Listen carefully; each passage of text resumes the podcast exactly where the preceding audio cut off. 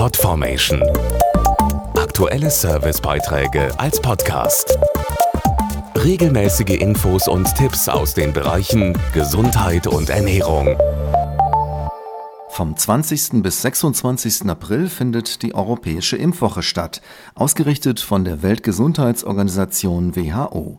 Sie will darüber informieren, wie wichtig Impfungen für die Gesundheit jedes Einzelnen, aber auch für eine ganze Gesellschaft sind. Denn teilweise gibt es große Lücken bei bestimmten Erkrankungen. Wir stellen Ihnen eine im Beitrag vor.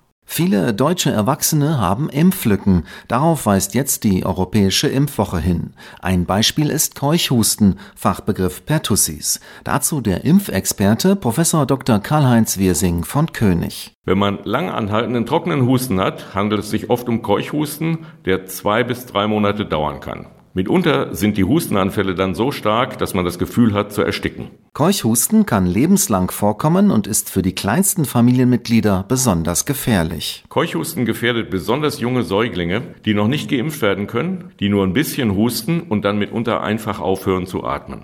Die Babys stecken sich meist bei erwachsenen Familienmitgliedern an und daher sollten alle im direkten Umfeld des Babys geimpft sein. Ein Check des Impfpasses beim nächsten Arztbesuch hilft also, nicht nur Impflücken zu schließen, sondern auch sich selbst zu schützen.